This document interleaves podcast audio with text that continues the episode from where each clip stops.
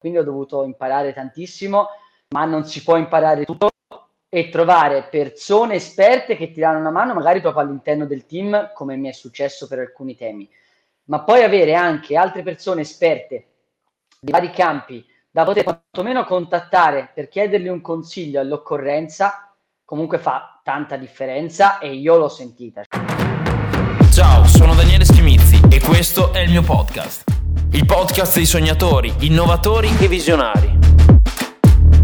In ogni puntata tanti consigli per sviluppare la tua idea imprenditoriale con un mindset vincente. Sei pronto? Let's go!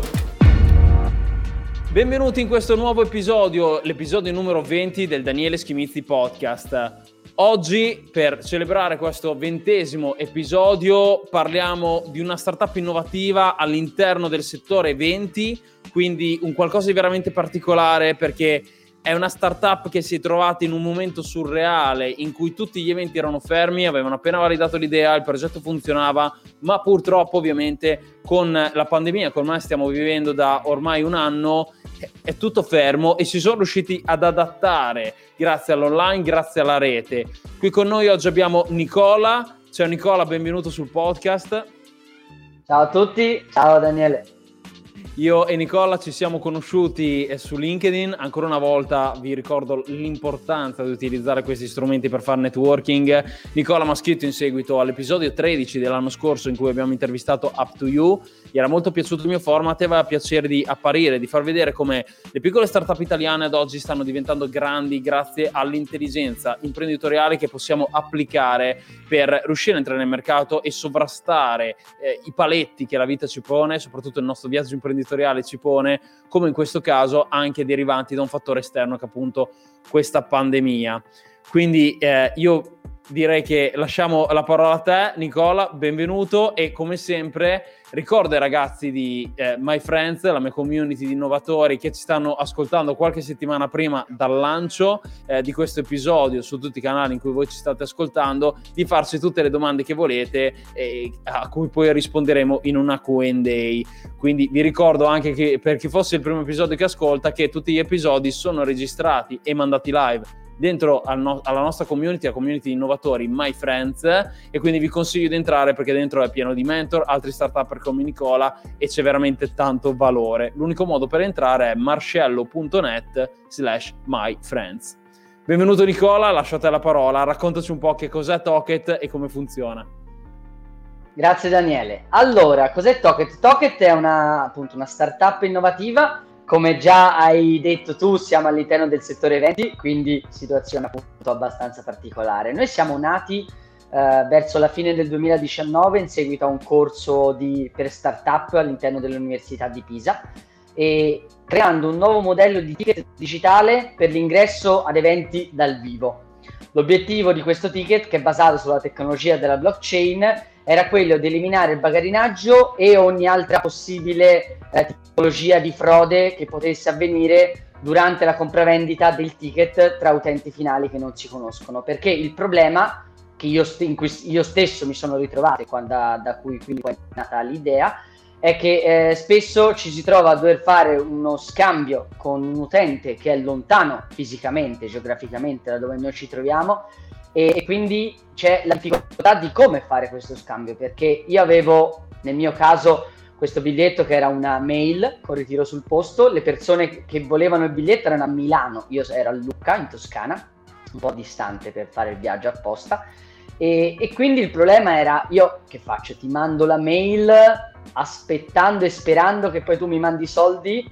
Assolutamente no, ma il contrario era ugualmente problematico dal punto di vista loro e lì mi sono reso conto che comunque ecco, c'era questo problema mh, mm, che, non, che, non, aveva una, una, valida soluzione a mio avviso. Dopodiché eh, chiaramente il bagarinaggio in realtà è il problema che è venuto dopo, ma è quello che forse tutti conoscono chiaramente, molto più di quello che ho detto all'inizio, che è il primo di cui io mi sono reso conto, il bagarinaggio è un problema eh, conosciutissimo nel settore degli eventi, è stato dichiarato illegale con le leggi degli ultimi anni ma nonostante questo è ancora molto presente perché è difficile, perché, esatto, perché è difficile eh, da, da, scovare. Cioè è molto semplice fare bagarinaggio, purtroppo. Che in realtà sì, e... quando sei un concerto in fila si notano. Io l'ultimo concerto penso sia stato proprio a Milano, tra l'altro. Al, um, sono andato a vedere Manford Sons ad aprile 2019 e cioè, cioè, veramente ce n'erano un sacco. All'inizio tutti ehm, vendo, vendo, vendo, poi compro, compro, compro, cioè è, è veramente imbarazzante. Tutti sì, i concerti sì, in cui sono andato c'era, quindi un problema reale. E come diciamo sempre ragazzi, una startup funziona solo se il suo modello di business ruota intorno a un problema reale che le persone hanno o che noi stessi in primis abbiamo abbiamo vissuto. Quindi direi che l'avete preso pieno perché penso sia uno dei mestieri, da quando sono i, con- eh, i concerti, uno dei mestieri più vecchi del mondo. Sì, assolutamente, infatti è un problema sicuramente molto presente, ma oltretutto è interessante perché ho scoperto dopo aver appunto iniziato, dopo aver avuto questa idea, che questo problema non era presente solo, come io mi sarei immaginato, nel settore dei concerti e degli eventi anche sportivi, ma addirittura arrivava anche nel settore museale perché per esempio eh, ci sono anche grossi, grandi musei che hanno eh, questo problema di bagarinaggio anche a livello globale. E infatti noi in realtà abbiamo avuto anche una che, io, che noi abbiamo considerato a suo tempo la prima vera validazione, fu sa, sentirsi dire da un, un importante museo italiano che, che, il progetto era molto interessante e che, erano, che, che, volevano approfondire per un possibile utilizzo per il loro museo. Si parla di musei che fanno Bello. centinaia di migliaia, ma, ma, anche milioni di ticket annualmente. Poi a me è, è, arrivato il Covid, come sappiamo benissimo, e quindi ecco le cose sono, si sono un po' modificate. Però ecco, quello è stato il momento in cui veramente ho detto, ok, cioè, non me lo sto più dicendo io o i miei colleghi o degli altri ragazzi come noi, ma ce l'ha, ce l'ha detto eh, comunque un importantissimo player che potrebbe essere interessato a utilizzare davvero il servizio. Assolutamente. Quindi raccontaci bene Nicola nel, nel, mm, nello specifico qual è il vostro modello di business, come funziona la transazione quindi. Allora, il, il modello di business nostro è semplicemente noi tratteniamo delle fee eh, sulla transazione che, che effettuiamo. Noi non siamo solamente, non copriamo solamente il mercato secondario, quello che viene chiamato secondary ticketing, anche se in realtà secondary ticketing poi spesso viene eh, accostato proprio al solo fenomeno del bagarinaggio. Io invece dico secondary ticketing nel senso di scambio secondario, quindi tra utenti finali. Quindi noi facciamo sia la parte di primary ticketing, quindi siamo, emettiamo i ticket per l'ingresso ad eventi e poi quindi sempre all'interno della piattaforma l'obiettivo è quello di gestire anche la parte di secondary ticketing. Quindi l'utente che eh, ha preso il biglietto all'interno di Toket per andare a un determinato evento e poi non può più andare per un qualsiasi motivo, può rimettere in vendita sempre all'interno della piattaforma il ticket precedentemente acquistato, ma ad un prezzo inferiore o uguale rispetto al prezzo a cui l'ha comprato. Questo è garantito grazie agli smart contract della blockchain Ethereum eh, e appunto grazie a questo quindi siamo in grado di eliminare in ogni modo la possibilità di fare bagarinaggio perché oltretutto questo secondary market è anonimo e quindi è anche impossibile per esempio organizzarsi. Magari io metto il ticket in vendita a 50 euro e poi ti scrivo a te in privato e ti dico compralo te e poi mi dai la restante parte su PayPal o in un altro modo. È anonimo quindi non è possibile neanche mettersi d'accordo esternamente alla piattaforma. Quindi questo è certo. come funziona e noi tratteniamo appunto una, una percentuale. Sì, sì, sì, sì.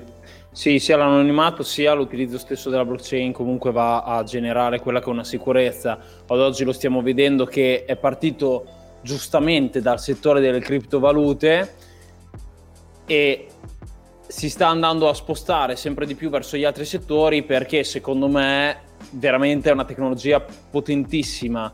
Oltre eh, al discorso sol- solito di validazione per gli investimenti, anche tutto il settore come il vostro o quello per esempio medico, per i referti, per lo scambio di dati diventerà veramente la tecnologia del futuro, come hanno detto in tanti, è la nuova internet, perché è, sfrutta internet, ma è un qualcosa in più, un valore in più che va a creare una sicurezza che magari anche le persone over 50 che ancora non si fidano neanche da comprare su Amazon, alcune le conosco, vanno a creare quello che è una sorta proprio di sicurezza in più che va a proteggere e allo stesso tempo anche a far vendere di più a determinate nicchie di persone che non sono digitalizzate al 100% e allo stesso tempo va a risolvere concretamente problematiche come nel vostro caso quello del bagarinaggio e va a rendere unico un sistema e ad aggiornarlo perché alla fine ad oggi lo diciamo spesso non si inventa mai quasi più niente di nuovo ma in realtà si aggiorna, si perfeziona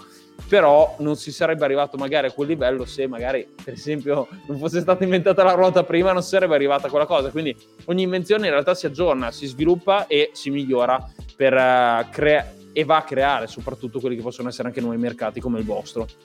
Quindi è veramente fantastica sì. questa cosa. Intanto vi, ti volevo fare una domanda. Oltre al discorso quindi concerti e musei stiamo parlando di Italia eh, vi state muovendo anche fuori o eh, siete verticalizzati solo sul, sul, discorso Italia? Mi ero un attimo bloccato perché so che dopo dovevamo parlare di progetti per il futuro, quindi no, non vorrei rubarti tutta la domanda al volo. No, no, no, no, no, no non, me la rubi, se... non me la rubi, ti dico. Tanto sono, sono, due cose che riesco a tenere di vista, sì, assolutamente. Guarda, attualmente, eh, nel senso, il progetto, l'obiettivo a lungo termine non è solamente il mercato italiano, chiaramente, ma semplicemente perché in realtà è un servizio che è interessante tanto al mercato italiano quanto a molti altri mercati. Quindi in realtà non è lo scopo finale quello di rimanere eh, solamente chiusi all'interno del nostro paese, ma attualmente per l'inizio ci stiamo concentrando all'interno, di, del nostro, de, all'interno dell'Italia. Questo per due motivi. Il primo è perché chiaramente eh, essendo italiani, essendo nati qua, conoscendo gli usi e costumi del nostro paese, ci è più facile ovviamente certo. a iniziare ad aggredire l'Italia rispetto ad un altro paese.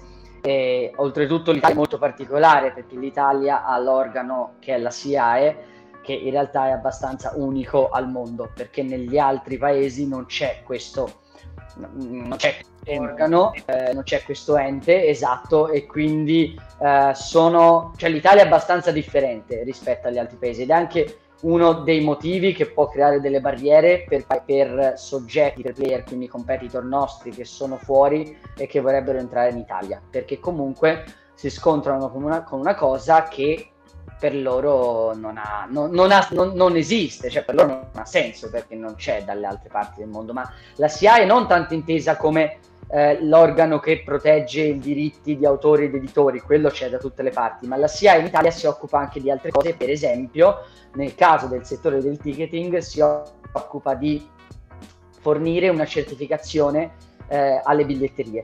Per vendere ticket di alcune tipologie di eventi, ad esempio di concerti, bisogna essere una biglietteria omologata SIAE questo nel resto dei paesi del mondo non c'è, non c'è. E quindi è molto sì. più libero ecco, il nostro mercato in altri paesi. Quindi questa è la prima parte. La seconda è che in realtà l'Italia, nonostante sia un piccolo paese, eh, ha un mercato eh, del settore eventi veramente grande, perché nel 2019 eh, eravamo l'ottavo paese al mondo per grandezza di questo mercato ah, chiaramente il 2020 no, non teniamolo neanche in considerazione perché insomma ha avuto tutte delle dinamiche particolari. Certo, certo. e vediamo un po' come si evolverà prossimamente però ecco comunque quindi l'Italia non è, non è piccola in questo mercato. E quindi diciamo che come prima fase ci possiamo accontentare. È comunque un settore già è comunque un, un bacino già abbastanza grande è bella questa cosa, non, non, non, non la sapevo. E vedi, si scoprono anche cose fuori dal mondo startup, proprio del mercato,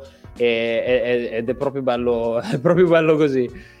Stavo sorridendo prima perché stavo proprio pensando che anche la SIAE stessa è nata un po' per andare a sopperire quella che è un po', dai, la frode e la furbizia che molte volte purtroppo si, si riversa da noi siamo un popolo veramente molto intelligente e che però spesso utilizza questa intelligenza anche in modo creativo per andare a fregare il prossimo. E secondo me è stata generata questa cosa mi viene a sorridere proprio perché pensavo a tutto il ciclo che c'è stato per poi arrivare a creare, a creare la SIAE che da un lato è una buona cosa dall'altro ovviamente è un po' un sintomo di, di mancanza di fiducia di quello che andiamo a fare.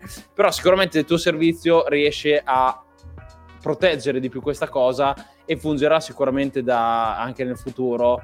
Potrebbe arrivare allo stesso livello di importanza, anzi già lo è, secondo me, a livello tecnologico di quella che la SIA è stessa, cioè un valido a- alleato per andare a proteggere determinate nicchie di lavoro e soprattutto anche dare dal punto di vista dell'utente veramente tanta tanta sicurezza. Intanto ci stanno arrivando un sacco di saluti, ciao Tiziana, ciao Alice, ciao Anam, ciao a tutti, perché eh, ragazzi per chi ci stesse ascoltando siamo live all'interno della mia community. Per entrare marcello.net slash myfriends è l'unico modo per vedere mesi prima dall'uscita di ogni episodio eh, le live dove registriamo questi episodi dove le persone possono interagire con lo startup che viene intervistato e fare domande. Ed è veramente una bella cosa perché è di nicchia e quindi ci sono solamente persone veramente interessate al mondo startup e si va un po' a rompere quello schema che si crea ogni volta, ehm, quella barriera un po' d'ingresso con alcune persone, alcuni personaggi che fanno imprenditoria ad oggi nel nostro panorama e avere la fortuna di averlo qui dentro è veramente importante perché si va un po' appunto a rompere quel muro e si diventa un... Um, possiamo apprendere ancora di più facendo anche domande dirette, è veramente molto bello, quindi mi fa piacere che siate qui oggi ad ascoltarci e per chi ancora non fosse, ricordo il link marcello.net slash myfriends per entrare. Bene, allora Nicola, come avete validato l'idea? Come avete fatto il test di mercato per capire che c'erano persone disposte a pagarvi, in questo caso indirettamente tramite la fee, però persone disposte a utilizzare il vostro servizio? Allora, eh, noi appunto dopo aver fatto il, il corso dal quale, dal quale Toket è nato, dopo che io avevo avuto l'idea, abbiamo iniziato a sviluppare il prodotto e nel frattempo a parlare con potenziali eh, clienti interessati. Uno tra tutti, come avevo già detto poco fa, è stato quel, quel museo molto importante che era seriamente interessato al progetto e ne stavamo parlando, ne stavamo parlando, poi chiaramente un museo di tali dimensioni ha delle, delle velocità chiaramente differenti rispetto a una startup e poi è arrivato il covid. Quindi diciamo che non abbiamo sfortunatamente non abbiamo avuto l'occasione di arrivare in fondo. Abbiamo fatto un incontro dal vivo e poi un incontro online dopodiché è arrivato il covid e quindi però per noi lì è stato proprio il momento che ci ha fatto dire ok e eh, gli utenti, cioè gli utenti, i clienti primari che sono appunto gli organizzatori degli eventi stessi, sono interessati al, al, prodotto perché sentono questo bisogno e quindi si rendono conto, sentono il valore aggiunto che Toket li può offrire per cercare di limitare questo problema. Poi diciamo che qui in realtà la risposta può essere divisa in due parti, perché c'è la parte pre-Covid e poi la parte post-Covid. Chiaramente sono due cose diverse, perché pre-Covid appunto questa era la situazione, poi purtroppo cos'è successo? Che noi a febbraio iniziavamo ad avere il servizio pronto, a febbraio 2020 chiaramente, il servizio pronto eh, per fare i primi test, quindi con la parte de, intanto del, del, mercato primario, quindi l'emissione del ticket con l'app per poterlo utilizzare, eh, perché chiaramente comunque purtroppo cioè, bis- da qualche parte bisogna partire e, e, chiaramente all'inizio non è che puoi sperare di partire dal concerto da 10-20 mila persone, ma parti da eventi piccoli, quantomeno per iniziare a testare il servizio, vedere che sia tutto ok, vedere anche la parte di user experience, cosa piace, cosa non piace, cosa si capisce, cosa non viene compreso e su cosa bisogna lavorare. Ahimè, è arrivato il Covid, non abbiamo potuto farlo. E, e quindi da qui, da qui ecco è nata un po' una, una seconda vita perché il Covid chiaramente, cioè marzo 2020 è stato un po' un, una divisione netta tra i primi mesi di vita di Toket e quello che poi è successo dopo. A marzo sinceramente mh, noi non abbiamo reagito in maniera troppo efficiente perché ci siamo ritrovati totalmente sovrastati da una cosa che era più grande di più, voi. Più che inaspettata, sì, assolutamente più grande di noi, totalmente inaspettata perché assolutamente ma a tutto, tuttora se, se ripensa a quello che è successo, comunque ma in generale, ora tralasciando anche Toket, chiaramente insomma lo sappiamo tutti, siamo in una, in una situazione che fino a un anno fa sembrava senza senso. E quindi ecco, non, abbiamo, non siamo stati in grado purtroppo per la situazione in cui eravamo di reagire prontamente in qualche modo. Quello che abbiamo fatto è stato continuare a lavorare allo sviluppo del prodotto e, e iniziare in realtà a utilizzare quel tempo che purtroppo si era un po' liberato anche per, per, fare network. Tu dicevi prima della parte del network che è importantissima e di LinkedIn.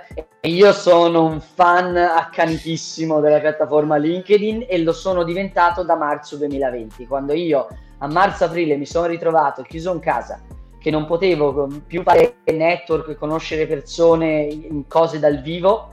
Ho detto vabbè, questo LinkedIn io non l'avevo tipo mai usato praticamente, ne parlano tutti bene, vediamo un po' com'è e quindi l'ho, l'ho iniziato a utilizzare. Quindi il tempo, eh, quei due mesi sono stati utilizzati così. Fortunatamente in estate il Covid sappiamo che ci ha lasciato un attimo più liberi e abbiamo sì. potuto fare i primi eventi dal vivo e quindi abbiamo utilizzato è, sta, è, stato sì è stato bello. Abbiamo fatto i primi eventi tra fine luglio e inizio agosto. Abbiamo fatto sette eventi abbiamo processato circa 2000 ingressi che devo dire è stato anche un bel numero considerando il momento perché comunque eh, sì covid certo. se n'era un po' ci aveva un po' lasciato liberi ma non c'erano tanti eventi.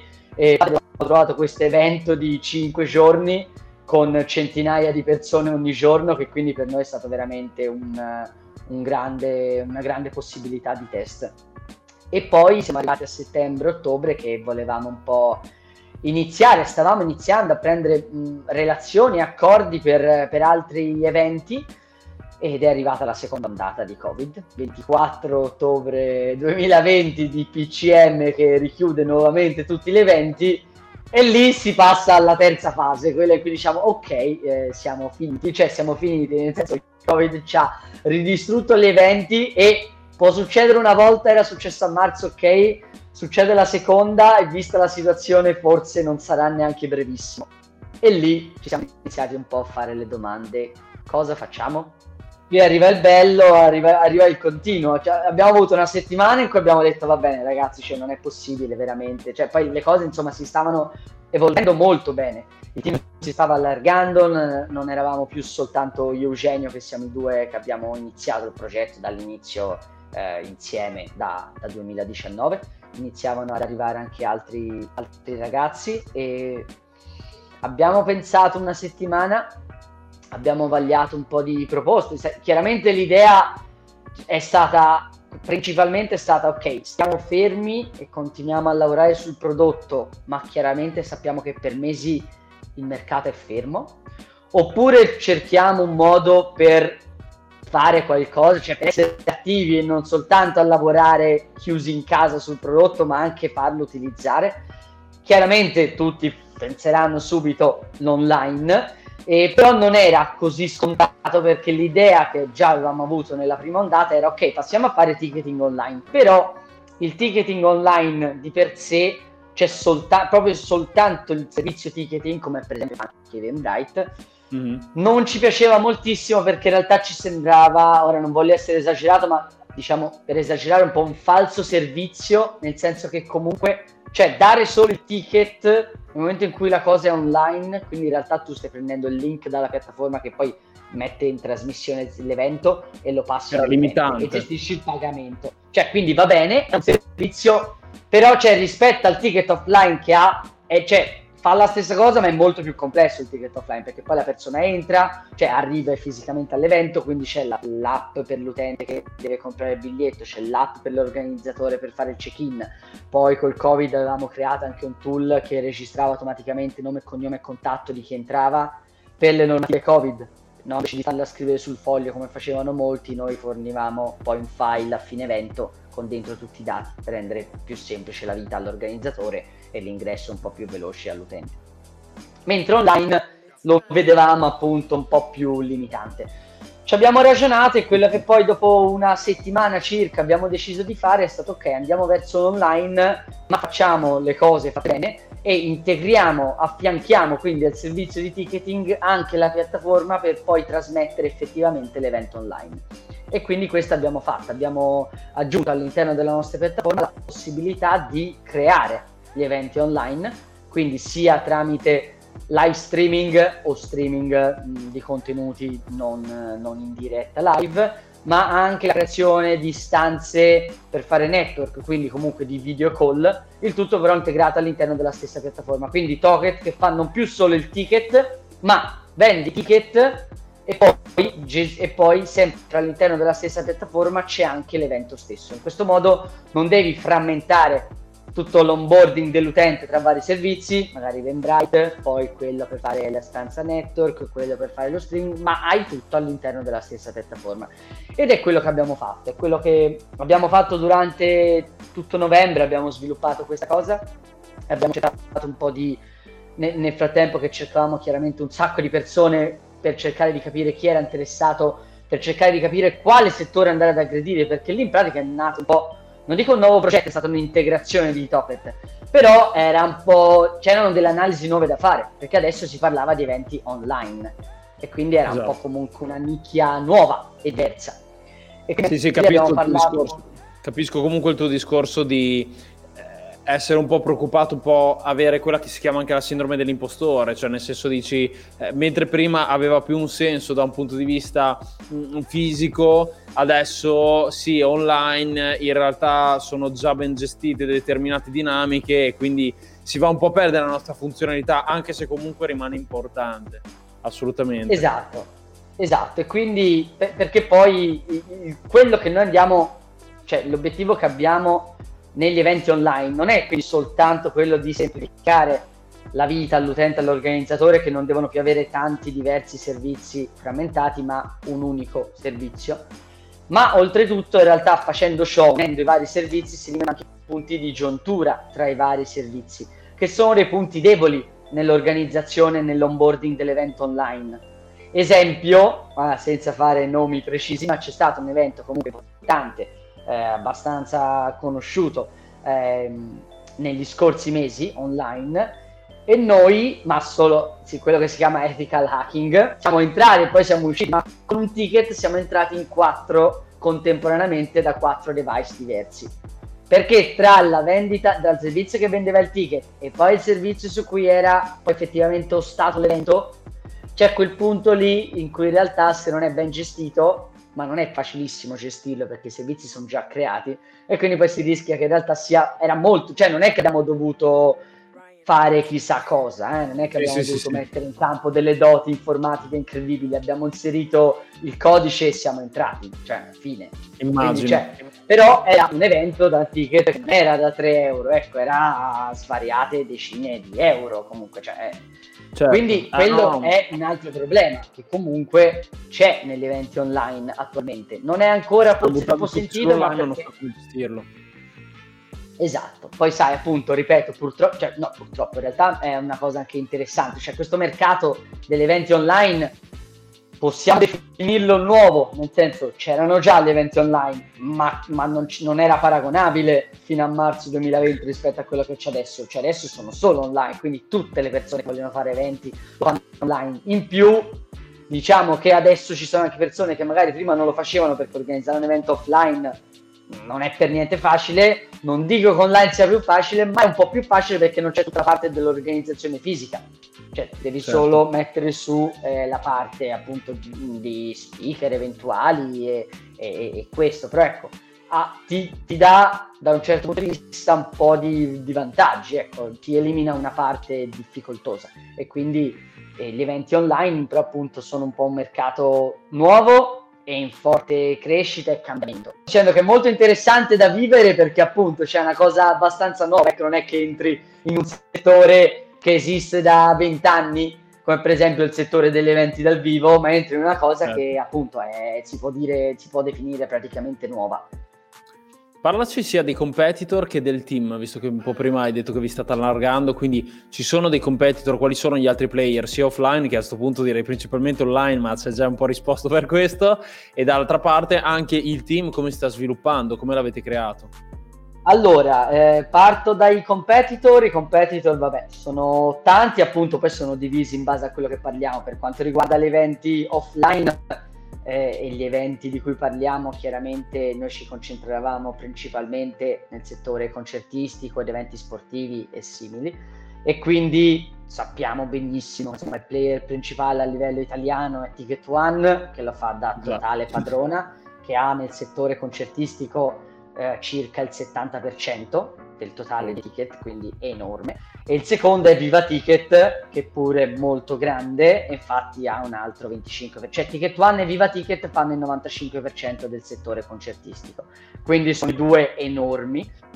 Poi negli ultimi anni, soprattutto dal 2017 con la fine della legge Panischi, che in realtà era una legge un po' particolare che diciamo un po' creava, dava il monopolio a Ticket One e da fine 2017 in realtà quindi il mercato italiano è diventato molto più aggredibile e infatti è arrivato subito Ticketmaster eh, che è comunque il leader globale al, nel settore del ticketing. E poi un'altra molto interessante che comunque merita una menzione è Dice. Eh, Dice è una nota biglietteria britannica che è già attiva in UK, Spagna, Francia, anche in qualche altro paese e a fine 2019 ha fatto il suo ingresso anche nel, nel mercato italiano, quindi in realtà mm. ha fatto il suo ingresso e poi è arrivato il Covid, quindi l'abbiamo vista poco, però è, è arrivata e comunque è un player abbastanza importante. E questo è un po' online o sono ancora Allora, eh, Dice si è traslata anche sull'online, ha fatto Dice TV che comunque è un suo servizio per cercare di portare i concerti principalmente online. Quindi di streaming, non solo di, della vendita del biglietto diretto. No, no, in realtà loro fanno la vendita del biglietto e poi utilizza, lasciano l'organizzatore il compito di fornire il link per entrare ah, all'evento okay. come Zoom o altro. E... Mentre gli altri esatto, che di un po' ovviante, quindi pensavo... Sì, sì, eh, lo pensavo anch'io in realtà, lo pensavo anch'io all'inizio. E, e comunque invece Ticket One e Viva Ticket sono eh, società chiaramente appunto molto più consolidate molto più vecchie nel, nel, senso che esistono da molto più tempo e sono anche molto più tradizionali nel loro servizio. E loro sono ancora, cioè quello che stanno facendo loro attualmente, almeno a fine anno, la situazione era un po' questa, stavano gestendo un po' tutto il problema dei rimborsi e tutte queste, tutte queste problematiche che per loro non sono per niente banali, perché comunque ecco, rendiamoci conto che loro hanno chissà quanti milioni eh, di transato che poi sono stati bloccati, nel senso di i cui eventi poi non, non, hanno avuto luogo e quindi ecco loro si sono ritrovati in una situazione assolutamente non facile. E, e ah, poi alt- chiaramente altra biglietteria a livello globale, Eventbrite, anche se Eventbrite chiaramente colpisce, cioè al target di settori, di, gli, gli eventi online di Eventbrite, scusa, gli eventi offline di Eventbrite sono differenti, sono più... chiaramente non, si, non, sono i concerti e gli eventi sportivi, no, no, ma sono più magari la conferenza e cose di questo tipo. Però comunque è un'altra, un'altra biglietteria globale che ha diritto di menzione, visto che comunque è veramente enorme. E anche sì, lei, chiaramente il Covid è stato abbastanza pesante per tutte queste, per tutte queste realtà. Io avevo utilizzato quando andai in Spagna due o tre anni fa tickets però l'ho usato anche a Verona per comprare, è, è verticalizzata però sul mondo musei. Ticket scritto con la punta. Ce ne sono tanti, sì, no, cioè ce ne sono veramente tanti. Eh. Servizi di biglietteria ce n'è una quantità incredibile, davvero. Tra sì. quelli che cercano di innovare qualcosa, quelli magari che invece esistono da più tempo, magari hanno la loro nicchia e semplicemente lavorano sul tenersi la propria parte di mercato senza magari fare grande innovazione, però ecco ci sono veramente tanti player, è un settore con tantissimi player. Grande. E invece dal punto di vista del team, raccontaci un po', visto che dai, non allora, era tra le domande che ci eravamo preparati, però ne hai parlato con molto entusiasmo e penso che sia una cosa veramente interessante, anche perché, come diciamo sempre in queste interviste, il team è la parte fondamentale, quindi senza il team non si riesce a scalare il team è veramente importantissimo e ti dico, noi siamo nati con io e Eugenio e in realtà anche un altro ragazzo, Alessandro, all'interno di questo corso, il Contamination Lab di Pisa. Eravamo noi tre, abbiamo iniziato a lavorare eh, a questo progetto insieme per un po' di mesi. Si è aggiunto per un periodo anche Giacomo, che è un ragazzo che ha fatto la tesi magistrale in design della comunicazione su Tocket e ha tutto ah, fatto, ha disegnato, ha disegnato tutto il sito che attualmente non è ancora attivo, ha disegnato il sito per come sarebbe dovuto essere Pocket alla fine, poi infatti è arrivato il Covid, è successo di tutto, considera lui si è laureato proprio in, nei giorni in cui eh, sono state le ultime lauree fatte in presenza perché era fine febbraio, era tipo il 26 febbraio, una cosa del genere. Anzi, oltretutto, quindi è praticamente un anno fa. E, e poi appunto, quindi comunque siamo stati... Zoccolo... Si quei giorni. Sì, esatto, guarda veramente. Quindi siamo stati io, Eugenio e Alessandro, dopodiché Alessandro in realtà a fine estate ha deciso di proseguire per un'altra via perché Eugenio e Alessandro si sono laureati a giugno 2020 e Alessandro ha deciso invece di, di continuare con la carriera di ricerca universitaria quindi adesso sta facendo un PhD in quantum computing, oltretutto altra tecnologia molto interessante e molto importante per il futuro. Sì eh, che meriterebbe veramente dei discorsi a parte. Evidentemente la blockchain non era abbastanza, ci voleva ancora di più. E quindi siamo rimasti Eugenio del, appunto, del team iniziale. E poi si sono aggiunti a fine estate si è aggiunto un ragazzo Lorenzo che si occupa della parte legale, lui è un esperto di data protection che comunque eh, è una parte fondamentale molto importante, esatto. Diciamo che in realtà, sì, qui faccio una piccola parentesi, mi rendo conto che secondo me all'inizio le startup hanno una grande difficoltà perché effettivamente questa è una cosa che comunque cioè, fatta da fare da consulenti esterni richiede una quantità di denaro che all'inizio per una startup non è bassa e quindi si cerca no. un po' di ovviare alla meno peggio però mi sono reso conto anche grazie a lui comunque di quanto questa parte sia importante ma più che altro perché mh, insomma, le tematiche della, del, del, data protection si sanno negli ultimi periodi stanno diventando veramente molto importanti e lo sono sempre di più. E oltretutto c'è anche il fatto che quando e se mai arriverà, arriverai a parlare con un investitore, magari parlando per un grosso investimento, è chiaro che avere un database ben gestito fin dal giorno zero e quindi avere un database di dati che possono essere utilizzabili perché sono stati gestiti in maniera corretta, comunque un bel valore in più rispetto a dire ok questo database lo dobbiamo prendere e buttare via perché in realtà è stato gestito male. Quindi ecco, comunque questa è una parte veramente importante. Sì. E poi David, che invece è un ragazzo eh, che ha esperienza già di business development nel settore del ticketing, quattro anni nel ah, settore fantastico. del ticketing in, in altre società di ticketing innovative e lui ci siamo trovati, ma in realtà anche con Lorenzo, sia David che Lorenzo, per tornare al discorso di LinkedIn, li ho trovati da LinkedIn. Infatti stavo per sì. chiedere. Sì, Lorenzo l'ho trovato perché gli, ho, gli chiesi io, lui reagì con un mio post e io ero un periodo che stavo veramente smattando su, su quella roba lì, su quelle tematiche lì e io non ne so, insomma, non ne so, io sulla carta sono un ingegnere, facciamo piccolissima parentesi, quindi figuriamoci se avevo una minima idea di questo. E, e ho visto lui, ho visto il suo profilo, mi sembrava molto interessante, era proprio un giorno in cui stavo, eh, ero, avevo bisogno di un po' capire queste cose e non, non, sapevo bene come gestirle. Gli ho chiesto una semplice domanda, in realtà lui è stato super disponibile, mi ha chiesto di fare una video call per approfondire, che era anche interessato a capire meglio il nostro progetto e da lì comunque mi ha detto che era interessato e diciamo, ci siamo trovati bene e ha deciso un po' di darci una mano e di diciamo salire un po' sulla barca insieme a noi. E David invece mi ha cercato lui da LinkedIn perché aveva visto il nostro progetto, gli è sembrato molto interessante, diciamo che l'ha un po' trovato il next step del settore del ticketing eh, in quanto appunto a innovazione e a, a, problemi che risolveva e quindi ha, ci ha chiesto di, di salire anche lui eh, a, bordo. a, bordo. e entrambi sono insieme a noi da, da, autunno, da inizio autunno, fine estate, inizio autunno. Anzi no, Lorenzo da, da dall'estate quando abbiamo fatto i primi eventi, un po' dopo. Mi viene spontanea una domanda, visto che abbiamo parlato prima di finanziamenti, quindi come vi siete mossi, visto che comunque per entrare nel circuito blockchain, come hai detto te, eh, c'è bisogno veramente di tante risorse, oltre che di un team preparato e magari già verticale, verticalizzato su alcuni settori come quello dei ticket, perché sono veramente di nicchia e quindi è stata una fortuna, grazie alla rete, grazie a LinkedIn, aver trovato tutte queste persone come avete trovato i fondi iniziali? Quindi come, come, partire? Qual è il consiglio che dai sotto questo ambito qui? Allora, eh, il consiglio... Sono due domande diverse. Il consiglio che do è come abbiamo fatto noi. Prima diciamo come abbiamo fatto noi. Noi in realtà attualmente sì. non abbiamo mai chiesto ancora nulla, abbiamo fatto tutto in bootstrapping.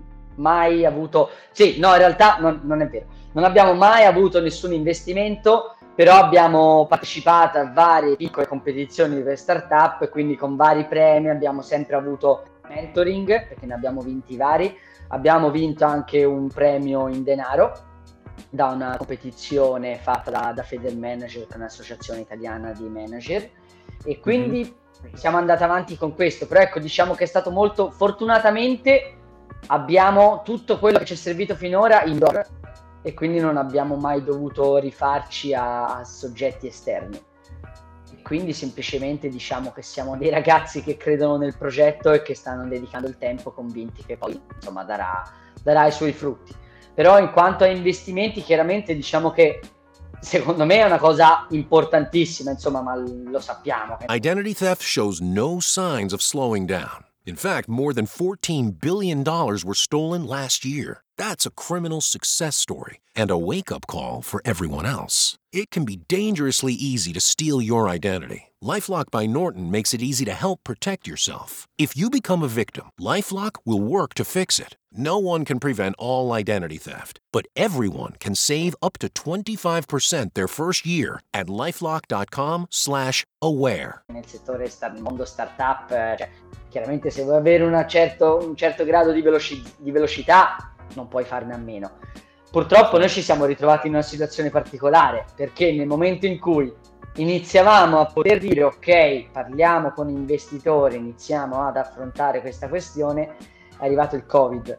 Sinceramente, io fossi stato un investitore a marzo, in tutto quel delirio incredibile, non avrei mai investito in una startup il cui mercato è attualmente morto, perché il mercato degli eh, eventi dipende, dipende dalla lungimiranza sì, però ci vuole insomma, una forte lungimiranza. Diciamo che di sicuro avevano già le loro problematiche a cercare di capire cosa stava succedendo alle startup che già avevano in portfolio, perché non è banale ah, certo.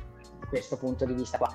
Poi diciamo che il Covid non è stato devastante per tutte le startup, anzi, insomma, sappiamo bene che molte, molti settori hanno avuto il boom, quindi giustamente magari si sono un po' riversati verso altri settori che erano adatti al momento anche per esempio noi abbiamo cercato di eh, essere selezionati eh, in un importante acceleratore di startup italiano e in realtà parliamo di era, mh, mm, era autunno però la risposta loro è stata era, era appena uscito di CM che uh, rieliminava gli eventi nella seconda ondata e quindi la loro risposta è stata un po' guarda eh, come team ci sembrate veramente buono e quindi non abbiamo neanche domande in realtà neanche dal punto di vista tecnico, dal punto di vista di team.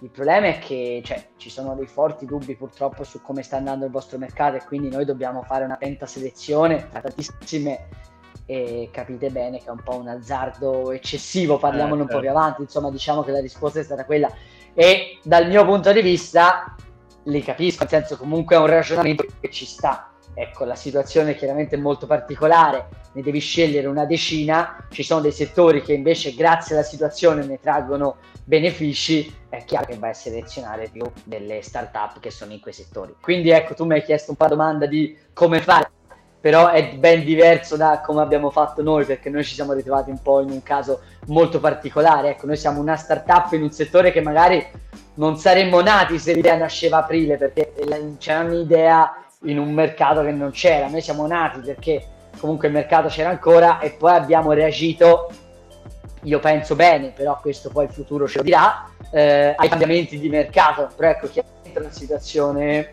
molto speciale la nostra, ecco, molto straordinaria, sì. Allora, io sono partito con una startup il primo aprile ed è una startup del mondo travel, quindi puoi immaginare quanto ti posso eh, capire. Eh. Dieci giorni ci capiamo, fa... ci capiamo. Sì.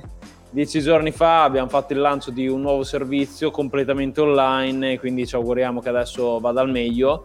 E, ehm, per chi ci sta seguendo all'interno della community dentro My Friends, tra l'altro troverete qualche post sotto la live che abbiamo fatto il giorno del lancio del servizio, quindi se volete vedere in un'ora e mezza tanto valore, soprattutto tutte le tecniche che abbiamo utilizzato in dieci giorni per fare il lancio, lo trovate appunto qui all'interno della community. Per chi invece si sta ascoltando la podcast e non è dentro la community, vi ricordo il link per entrare, marcello.net slash myfriends.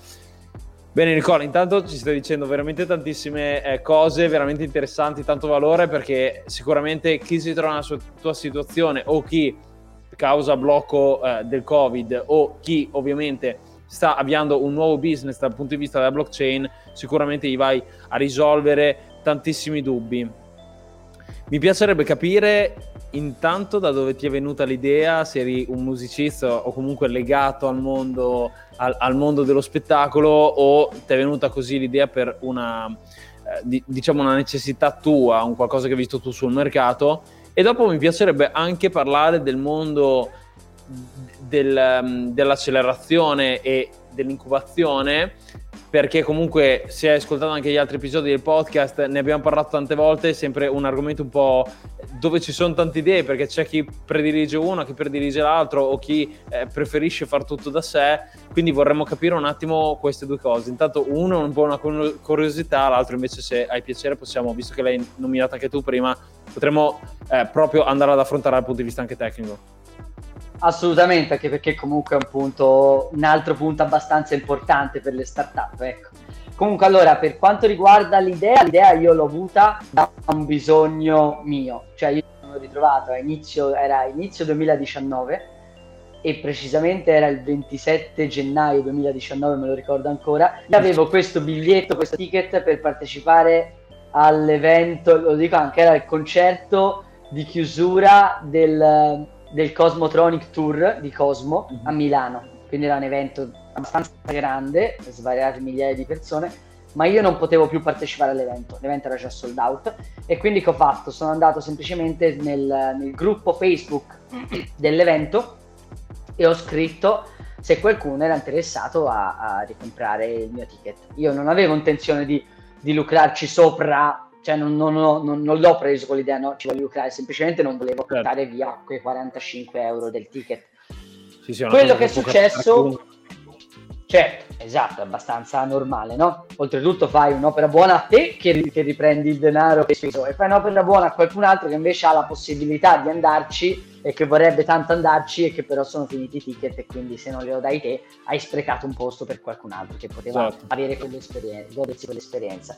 Quindi ho scritto nel gruppo, mi hanno risposto in tantissime persone davvero, ma erano tutte molto distanti da me. A Milano, io sto a Lucca, non potevo fare tutta quella strada per vendere ticket da 40 euro che ci spendevo di più di viaggio, chiaramente non aveva senso. E, e quindi niente, appunto, come già avevo detto anche prima, eh, quello sì. che è successo è che eh, il biglietto mio era un'email per un ritiro sul posto, quindi in realtà avrei potuto semplicemente mandare la mail e poi ricevere soldi via qualsiasi modo che sia al giorno d'oggi per, per, scambiarsi soldi online. Però il problema era che, ok, io non, non, ti conosco, come lo facciamo lo scambio? E lì nasce proprio, eh, lì è il primo problema che io ho sentito. Non è stato in realtà il bagarinaggio il primo che ho sentito, ma è stato questo, ovvero come cavolo lo facciamo questo scambio senza che ci conosciamo e quindi giustamente non ci fidiamo l'uno dell'altro. Ma io stesso li scrivevo a questi, io, perché loro mi dicevano, eh, ti, mandiamo, ti mando i soldi e poi tu mi mandi il ticket. Io dicevo, ok, ma scusa, ma io potrei, intanto potrei non averlo il ticket, perché non te l'ho dimostrato, non è dimostrabile. Poi potrei averlo e non mandartelo e sparire a metà, oppure potrei averlo, chiederti i soldi, darlo a te, ma mandarlo a altre 50 persone, perché una mail è duplicabile. E questo ah, certo. è un altro punto importante, la duplicazione dell'asset digitale, perché la negatività della digitalizzazione, che ha tante cose bellissime, è il rischio che gli asset diventano duplicabili. Un ticket che da cartaceo in realtà non si può duplicare, se diventa una mail semplice PDF diventa duplicabile in maniera super easy, lo sanno fare tutti. Se sai usare la mail, sai riman- la, la inoltri e ecco fatto sì, sì, che sì. ce n'hai un altro. E lì è un altro punto forte della blockchain, perché la blockchain non solo con lo smart contract permette di fare lo scambio in contemporanea e di settare il limite del prezzo al quale il ticket può essere scambiato, ma oltre a questo assicura che il ticket è vero, perché il ticket, il token come noi l'abbiamo richiamato, tecnicamente è un token della blockchain, infatti si chiama token perché è ticket più token. Ed essendo un token della blockchain, è, cioè tecnicamente per chi ha un minimo di conoscenza della blockchain, non c'è modo di metterlo all'interno dello smart contract essendo falso, cioè non si può creare un, un token falso. E quindi nel momento in cui c'è e lo metti in vendita è per forza vero ed è per forza di quell'evento ed è impossibile cambiare, cambiarne i dati. E quindi Bello. questo è un altro punto forte della blockchain. Quindi in realtà, cioè, io all'inizio ho avuto l'idea di come fare lo scambio tra due persone sconosciute online e io avevo pensato un altro modo. Poi io da ignorante esterno, io diciamo che conoscevo la blockchain, non da tecnico, ma abbastanza da capire un po' quello che ci potevo fare e quello che non ci potevo fare. E conoscendo poi Eugenio, che è il mio socio, che è esperto in informatica, esperto in blockchain, eh, e parlandoci, io stesso mi è venuto in mente e gli ho detto, scusa, ma con la blockchain quello che voglio fare io è perfetto, cioè lo facciamo proprio, eh, cioè risponde a tutti i requisiti che, che, che necessitiamo. E lui mi ha sì, detto, sì, guarda, sì. te lo volevo dire io, eh, sì, assolutamente. Dai, abbiamo iniziato. È così che vengono le idee migliori. Sì, esattamente.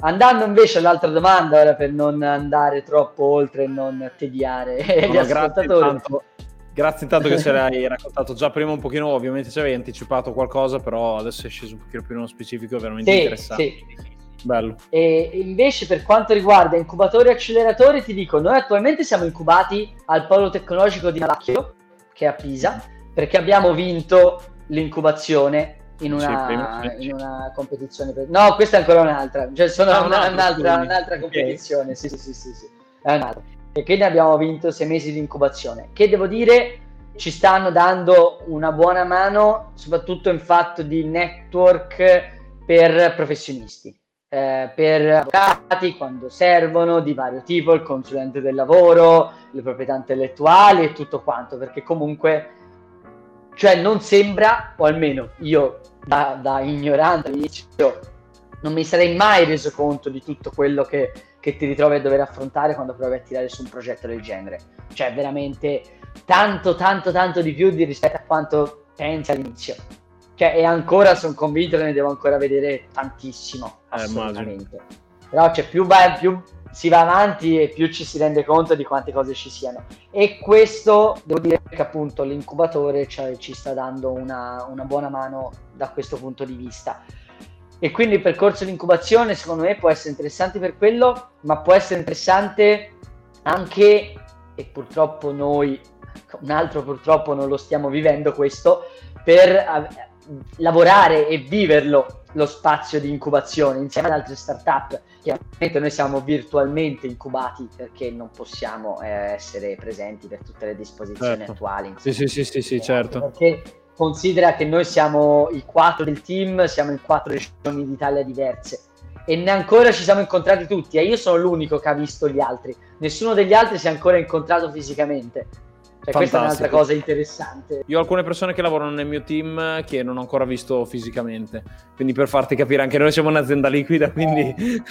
Eh, eh no, no, eh, questa è un'altra cosa simpatica, insomma, dipende dai punti di vista, particolare che ha portato certo. un po' la situazione del Covid, vabbè, lo smart working in generale, la possibilità di lavorare da remoto, ma poi il Covid lo ha reso quasi obbligatorio, insomma, diciamo che chiaramente quando uno si trova in Umbria, eh, l'altro è a Torino, eh, l'altro a Milano, io sono in Toscana, cioè non è neanche facile con le attuali disposizioni trovarsi, il che chiaramente è un dispiacere, eh, perché è bello la possibilità di lavorare a, a distanza sarebbe anche bello insomma un po' vivere anche Vedere, le relazioni ma anche per esatto no? Cioè sia per lavorare insieme perché secondo me mh, mm, comunque dà delle, delle, cose in più che vedersi così a distanza è, è, diverso è veramente diverso e poi io sono un tipo molto estroverso mi piace coltivare le relazioni personali ma anche come amici ah, perché comunque sono persone con cui stiamo intraprendendo un'avventura che se va male durerà qualche anno, se va bene durerà magari dieci anni o di più.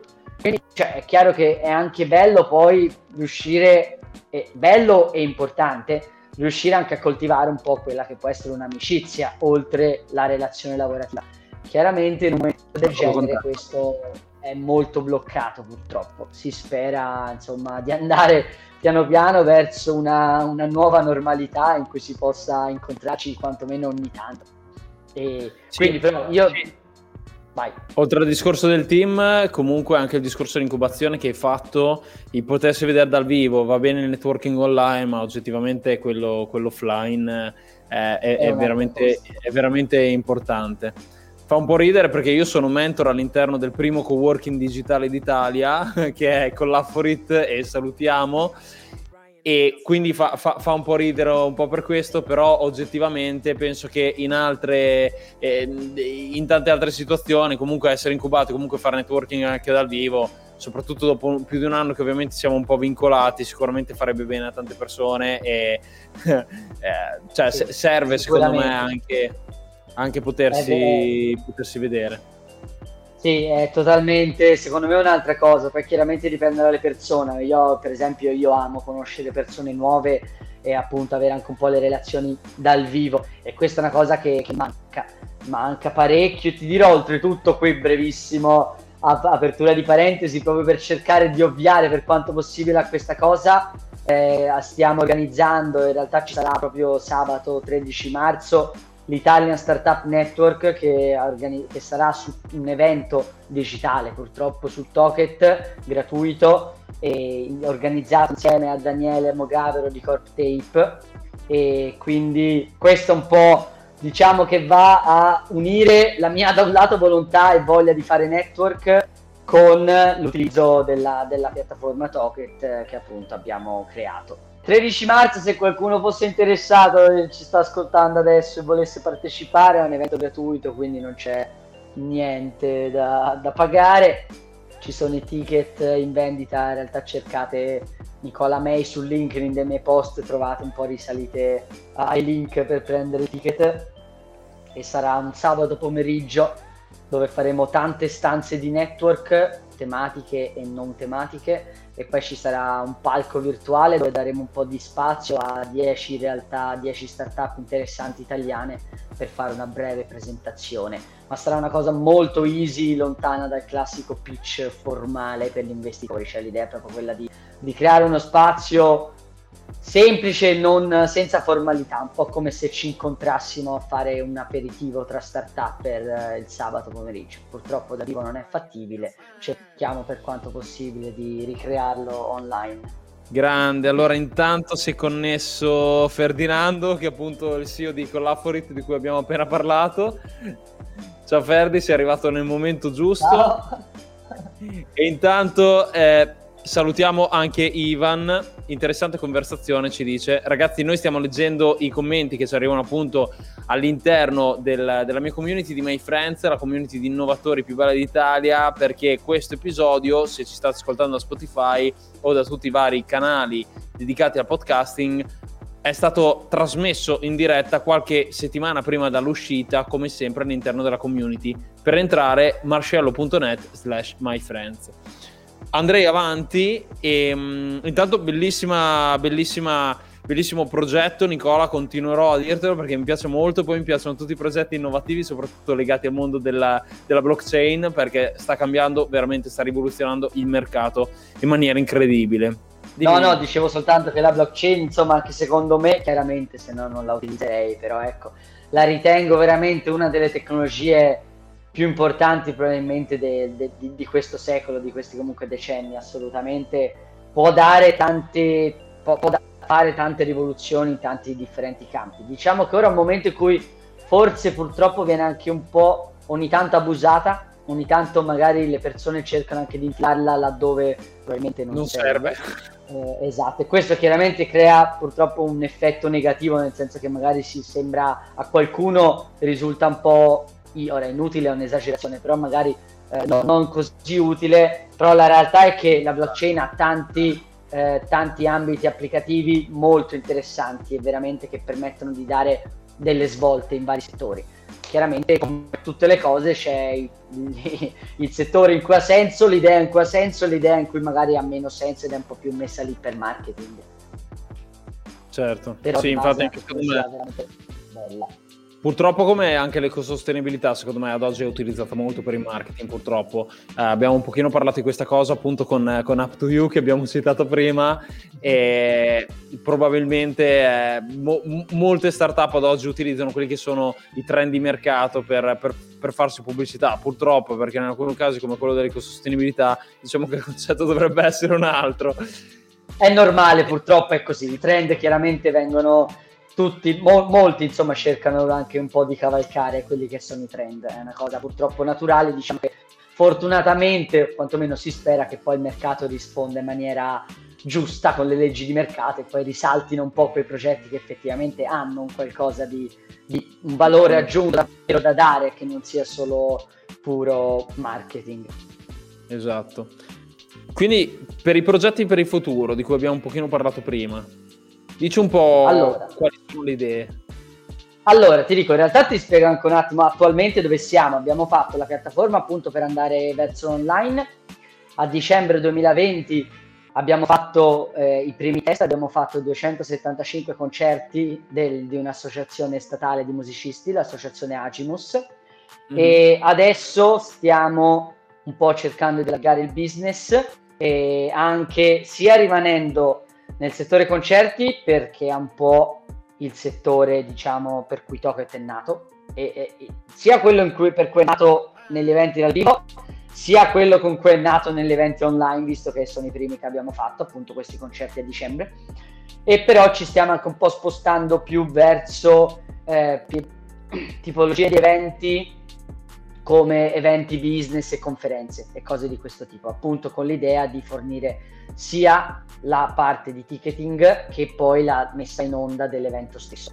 Per esempio, eh, molto probabilmente verrà utilizzato per fare la nostra piattaforma per fare un intervento alla Milano Digital Week. Stiamo parlando per chiudere accordi con alcuni eh, organizzatori di eventi che sono interessati all'utilizzo del servizio. Insomma, c'è interesse, le cose sono molto in divenire attualmente, chiaramente, perché appunto cioè, eh, a dicembre abbiamo iniziato a utilizzare la piattaforma, quindi siamo veramente all'inizio. I prossimi mesi diranno tanto. Questa è la situazione attuale e i piani per il futuro. Chiaramente dipende molto da quale futuro parliamo. Se parliamo di un futuro prossimo o di un futuro più lungo. Posso rispondere un po' in, entrambi senza andare... Rispondi sì, certo, certo, certo. Allora, ti dico, sul breve, quindi i prossimi mesi, chiaramente l'idea nostra, noi pensiamo che la situazione rimarrà tale e quindi eventi offline non ci saranno almeno fino all'autunno del 2021, magari qualcosa in estate, un po' come l'anno scorso, ma molto da vedere. Quindi stavo dicendo che quindi nei, per i prossimi mesi ci punteremo molto sulla parte online, chiaramente e dopodiché nel frattempo stiamo anche facendo l'omologazione SIAE perché quella che dicevo che è fondamentale per poi gli eventi dal vivo eh, per la biglietteria la dobbiamo ancora ultimare perché comunque è un processo assolutamente non semplice. Diciamo che la SIAE purtroppo cioè, vabbè, la SIAE ha delle determinate eh, tecnologie col quale bisogna allacciarsi proprio a livello tecnico che sono veramente veramente di, degli anni che furono e, e non è facile, cioè no, ecco non parliamo di, di, anche linguaggi di programmazione di adesso, sono cose che adesso non vengono più utilizzate e quindi comunque poi cioè, andare a allacciarsi a mettere tutto per come è richiesto per poter diventare biglietteria omologata non è una cosa da due giorni. Diciamo ecco che abbiamo fatto molto più velocemente la parte tecnica in blockchain rispetto a quanto ci vuole a fare quella per la CI, per far, per far capire, ma molto più velocemente. E, e quindi questa è la situazione. L'obiettivo è quello di arrivare a fine estate con l'omologazione SIAE fatta, gli eventi che si spera anche dal vivo ripartano e quindi avere nel frattempo un mercato online che comunque è partito e ha un po' la sua, la sua parte di mercato e da lì iniziare a spingere anche verso gli eventi offline con l'obiettivo chiaramente non di abbandonare la parte online che ormai quella c'è e anzi certo vogliamo che rimanga perché ah. poi in realtà gli obiettivi futuri, adesso dopo lo dico anche a lungo termine, prevedevano già la parte online anche pre-Covid, anche se era prevista molto più avanti, eh, però quindi l'obiettivo è una volta che il Covid eh, ci lascerà un po' in pace, quello di riconcentrarsi verso gli eventi dal vivo. Per quanto riguarda questa cosa che dicevo dell'online, diciamo che nella mia testa, nella nostra testa c'era già da tempo l'idea che in un futuro, però parlando di anni, avremmo voluto offrire all'organizzatore dell'evento, quindi mettiamo caso un concerto, la possibilità non solo di vendere il ticket per poi andare fisicamente al concerto, ma di vendere sia il ticket per presentare, per, per, per, per poi andare fisicamente al concerto, sia invece un titolo di accesso per poter vedere l'esperienza online da casa.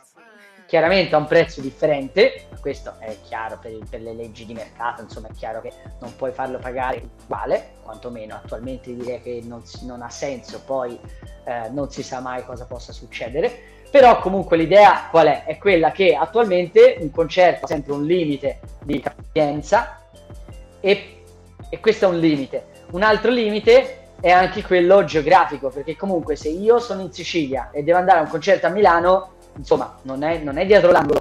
E magari spendo centinaia di euro fra viaggio, biglietto e poi magari devi pernottare, senza magari, poi devi pernottare lì e quindi sono limiti geografici, economici e anche temporali, perché comunque magari il giorno dopo lavori o hai degli impegni e non te lo puoi permettere. Quindi l'idea qual è? Che magari non vai fisicamente all'evento, ma c'è la possibilità di godersi l'evento da casa, magari utilizzando chiaramente una tecnologia virtual reality o qualcosa del genere, e quindi ti permette di avere un'esperienza per quanto possibile immersiva. Non sarà proprio come essere lì, ma infatti appunto, però, l'idea certo. che costerà meno, però è meglio di nulla. Cioè se io sono un fan accanito di un determinato cantante, magari accetto anche a, magari pagando invece di 50 euro, pagandone 10, di vedermi l'esperienza come se fosse all'interno della folla, come me lo immagino io, è una persona che lavora per l'organizzazione che è in mezzo alla folla con un caschetto con una telecamera sopra a 360 gradi e quindi tu ti godi l'evento come se tu fossi in mezzo alla folla, non sarà uguale,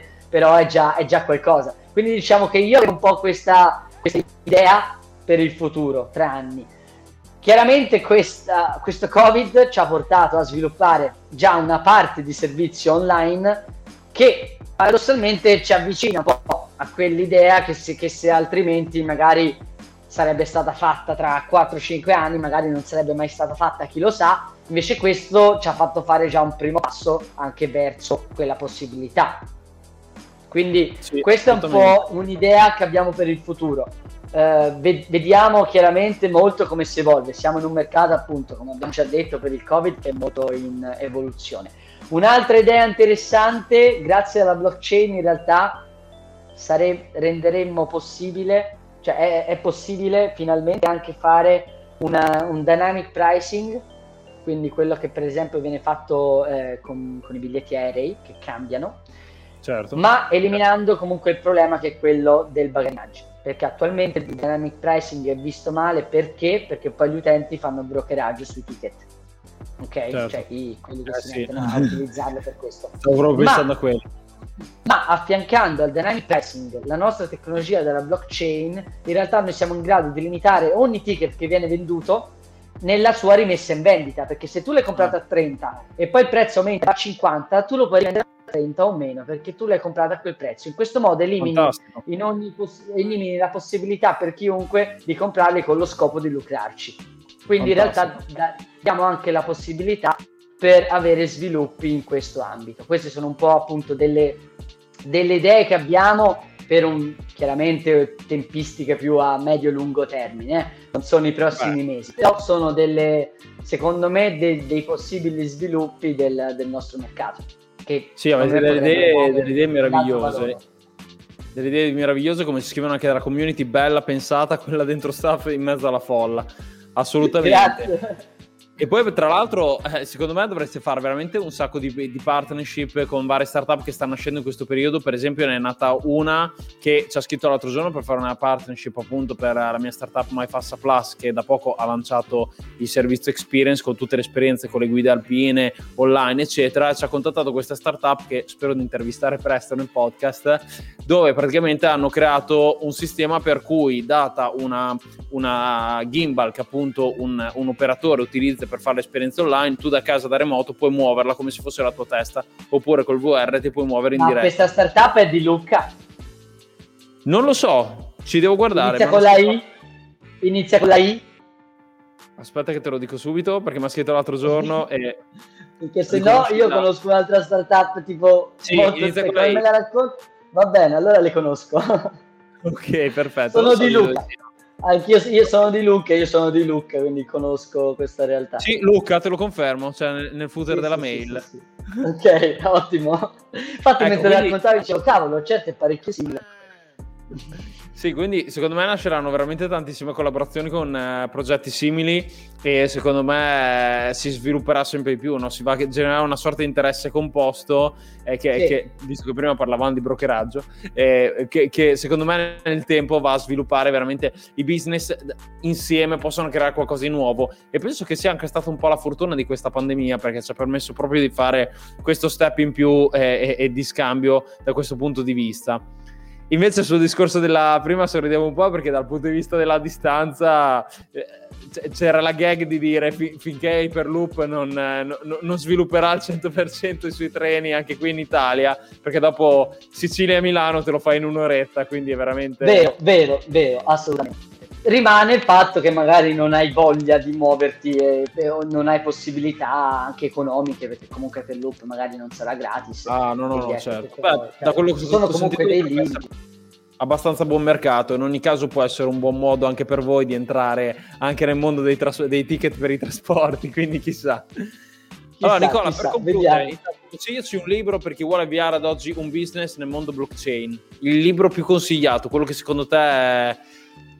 Non so se sei un Giuro, di... allora, mi, mi cogli impreparato perché mi hai detto blockchain. Nel senso, io, sono- io, per esempio, l'ultimo libro che ho letto e non funzionerà mai, del primo CEO di, di Netflix, è un libro che ho amato. Però un libro invece su tematica blockchain, ti dico, non, non te lo saprei dire perché io blockchain allora l'ho sempre studiata un po' leggendo un po' di articoli qua e là online e poi avendo il mio socio Eugenio che è l'esperto chiedo sempre a lui quindi lui mi manda un po' di articoli cose così e mi spiega lui le cose. Quindi purtroppo su questo sono carente non ho un libro da consigliare in ambito blockchain. In ambito startup appunto io l'ultimo che ho letto eh, non funzionerà mai a me è piaciuto tantissimo. Chiaramente non è, non è un libro per magari imparare cose tecniche o precise su come muoversi però sono delle, veramente delle storie, dei punti, delle esperienze interessanti. Certo, è Netflix, è uno che ha avuto Sì, sì, il suo non piccolo successo, però cavolo, cioè è bello poter leggere di come è stato l'inizio di una, di una startup che adesso è arrivata a quella grandezza lì. Quindi io l'ho trovato veramente affascinante, poi secondo me è ben scritto, prende, col- colpisce molto, assolutamente. mentre l'ho aggiunto al carrello eh, perché avevo anche l'altro suo già nella, nella lista Mhm. e quindi sicuramente li comprerò e li leggerò che devo insieme. leggere, che devo leggere quell'altro invece, Esatto, non l'ho ancora letto. Sì. Comunque poi un ragazzi, altro libro che mi, che mi sto leggendo, per esempio, questa è curiosità, Neuroscience for Leaders, che invece è una cosa molto più tecnica, che però è interessante perché comunque le neuroscienze, che è un tema che io conosco poco, però appunto voglio, lo sto approfondendo perché mi sembra molto interessante, soprattutto appunto se si vuole cercare di creare una, una realtà nuova ed essere un po' diciamo tra le figure che comunque poi la devono portare avanti. Non è, non è assolutamente da, da- da- da tralasciare come cosa bello, sì, adesso cerco anche questo. Comunque ragazzi, se ci state ascoltando, come sempre troverete su danieleschimizzi.com slash podcast slash episodio 20, 20 scritto a numero, tutte le informazioni su Toket, sull'episodio con tutta la timing e ovviamente troverete anche i link ai libri con il link per andarlo ad acquistare direttamente su Amazon. Quindi se state ascoltando questo podcast in macchina, in palestra, sapete che potete andare sul link danielschimizzi.com slash podcast slash episodio 20 e trovate veramente tutto. Bene, Nicola. e allora qua aggiungiamo anche poi chiederò a Eugenio di mandarmi il link di un libro interessante per la blockchain così aggiungiamo anche quello Aspetto, aspetto, prima dell'uscita di questo episodio. Allora, Nicola, grazie mille perché è stata, come dicevamo anche prima, un, un, eh, un episodio veramente interessantissimo. Siamo già oltre l'ora, quindi penso che eh, abbiamo dato veramente tanto valore, soprattutto per chi vuole partire e chi vuole affrontare il mercato oggi del, non solo della blockchain, ma proprio del, del Covid, di questa di questa problematica. Bene, finiamo Nicola con la domanda conclusiva che faccio sempre a tutti gli intervistati. Quali sono i tre consigli che vorresti dare ad oggi a chi sta avviando una startup, un progetto innovativo?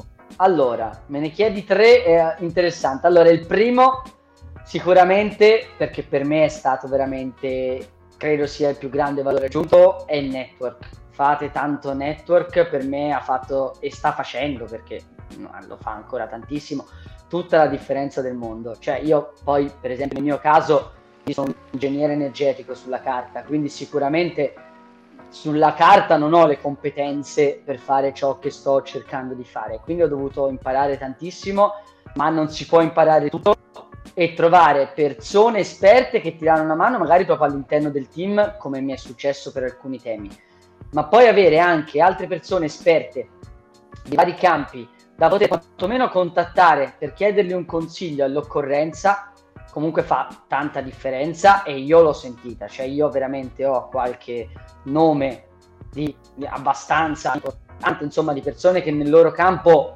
sanno assolutamente il fatto loro, ma anche che vivono fuori Italia, che hanno società fuori dall'Italia, con cui ogni tanto mi faccio magari quella mezz'ora, ora di video call gratis, eh, non mi chiedono niente, in cui sì, aggiorno sì. un po' su, su quello che su, su, cosa sto facendo con Toket loro mi danno un po' di, di feedback e consigli eh, su come secondo loro è, è, bene andare avanti e affrontare magari i problemi che sto sentendo in quel determinato momento.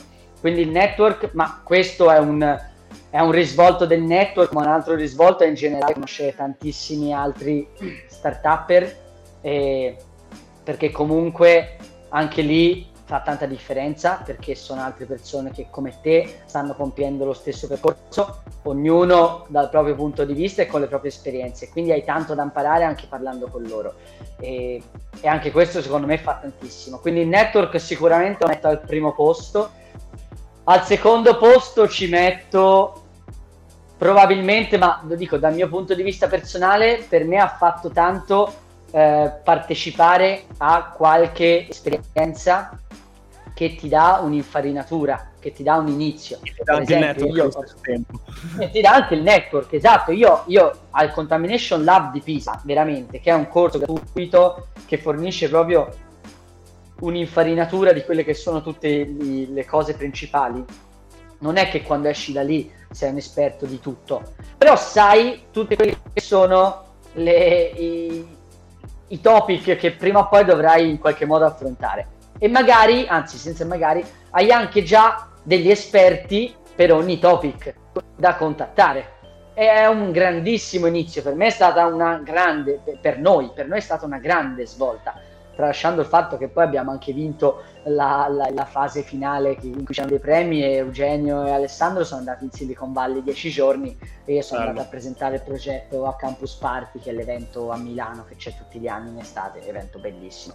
E quindi comunque Ecco, secondo me un'altra cosa, mi rendo conto che purtroppo all'inizio c'è una grossa difficoltà se uno vuole iniziare a fare startup e non ha idea di, di, come, di, di, cosa sia neanche questo mondo. Io personalmente non avevo idea, poi chiaro, magari se hai fatto degli studi più adeguati ci sei un po' più dentro, io non c'ero.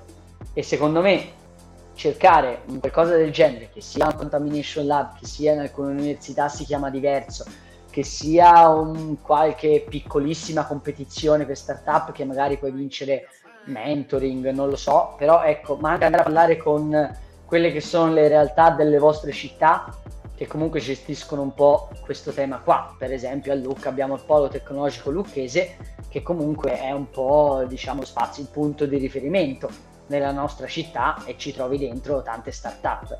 Quindi ecco, comunque cercate queste, eh, questi soggetti, cercate queste, queste, queste tipologie di realtà perché all'inizio ti danno una grandissima mano, ma qua anche soltanto a capire di che cosa stiamo parlando.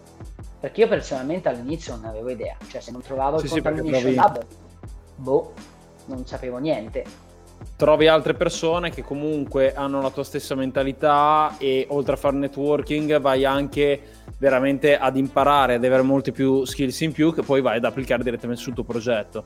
Infatti sì. molte volte abbiamo parlato del, um, di un video, in tanti miei episodi uh, del podcast abbiamo parlato di un video che ho fatto più di un anno fa che si chiama Ti frego l'idea sul mio canale YouTube che parlo proprio di questo, cioè del fatto che le persone hanno paura, soprattutto in Italia, di eh, parlare della propria idea perché hanno sempre paura un po' che gli venga fregata, ma in realtà parlarne il più possibile come stai facendo te adesso. Intanto validi ancora una volta l'idea perché tutti i progetti per il futuro, come abbiamo già visto, ci sono alcune persone che ci hanno scritto che appunto sarebbero interessati a utilizzare una tecnologia come quella, quindi intanto è un feedback dal mercato. In secondo luogo stai anche autenticando la tua idea perché questa è una registrazione che viene mandata su multicanale, quindi allo stesso tempo eh, ottieni anche quella che è un po' una, una, prova che sei stato il primo. E terzo, ragazzi, ma, ma ricordiamoci, ricordiamoci, sempre che è l'execution quella che fa la differenza. Quindi mi sono eclissato ancora. Oggi non ce la possiamo fare. no, no, comunque, qua. ecco, bravo, ma quello che hai detto te forse è proprio il terzo punto in realtà che, che, che dovevo ancora dire, cioè il fatto di parlare, parlare, parlare della propria idea. Perché io stesso all'inizio mi ricordo che avevo un po' di timore nel dirlo, no? Però se non l'ardisci e te lo tieni per te, o sei un fenomeno, a parte che se sei un fenomeno probabilmente è comunque difficile e dà comunque una mano parlarne in giro, ma poi se sei come ero io, un ragazzo all'inizio che non ne sa niente di questo mondo, è impossibile, non farai mai niente, cioè nel senso, ok, te la tieni per te e te la porti e la tieni nel cassetto e tra vent'anni la rivedi e dici ah era figa quell'idea magari ci avrei fatto qualcosa se ne parlavo in giro. E invece no. Cioè quindi secondo me ecco questa è un'altra è veramente forse l'ultimo consiglio. Parlatene parlatene perché fa solo bene. Senti feedback magari trovi qualcuno che ne sa che dice guarda c'è già questo ma non che significa che allora non lo devi fare, che significa che hai qualcuno di riferimento da guardare per capire cosa lui sta facendo. Perché ricordiamoci che avere un'idea e scoprire che l'idea c'è già non significa che la tua idea è morta, anzi è già una validazione di mercato. Cioè, esatto, grazie che c'è già cioè, eh, sei già un punto avanti, perché se non ce l'ha nessuno, o sei un genio, oppure forse l'idea non è al momento giusto. Non è eh, appetibile a nessuno. Realtà, parlarne fa soltanto bene, ma poi puoi trovare persone interessate a utilizzarla, collab- persone utilizzate a collaborare per lo sviluppo dell'idea. Eh, insomma, veramente fa la differenza. Assolutamente. Assolutamente. Quindi network, trovare realtà del mondo startup e parlare in giro appunto con, con quante più persone possibili. Bene Nicola, grazie mille per uh, essere stato ospite del, del, mio podcast. Abbiamo avuto un po' di problemi tecnici, un po' di cambi camera oggi, ma insomma ce l'abbiamo fatta, abbiamo dato tanto valore come sempre. Abbiamo avuto anche delle belle interazioni dal punto di vista della mia eh, community, My Friends. Quindi ringrazio tutti quelli che ci hanno seguito qualche settimana prima dal lancio reale dell'episodio. Se anche tu vorresti far parte della mia community, ti basta andare su marcello.net slash myfriends, è l'unico modo per entrare dove troverai altri start come Nicola, mentor e altre persone anche in early stage che hanno progetti da lanciare, vogliono fare tanto networking appunto come abbiamo detto anche più volte nel corso di questo episodio, il networking è fondamentale per far crescere le piccole e medie eh, aziende e startup italiane e quindi è veramente fondamentale creare gruppi, eh, unirsi e apprendere l'un l'altro. Quindi ti aspetto dentro la community. Tutte le informazioni di questo episodio, come sempre, le trovi su danieleschimizzi.com slash podcast slash episodio 20, 20 scritto numero, dove troverai tutti i libri. Poi Nicola nei prossimi giorni aspetta anche il libro di cui parlavi prima, e così eh, inseriamo anche quello e troverai tutti i link. Noi ragazzi, come sempre, ci vediamo al prossimo episodio. Grazie Nicola e ciao a tutti. Grazie Daniele, ciao a tutti.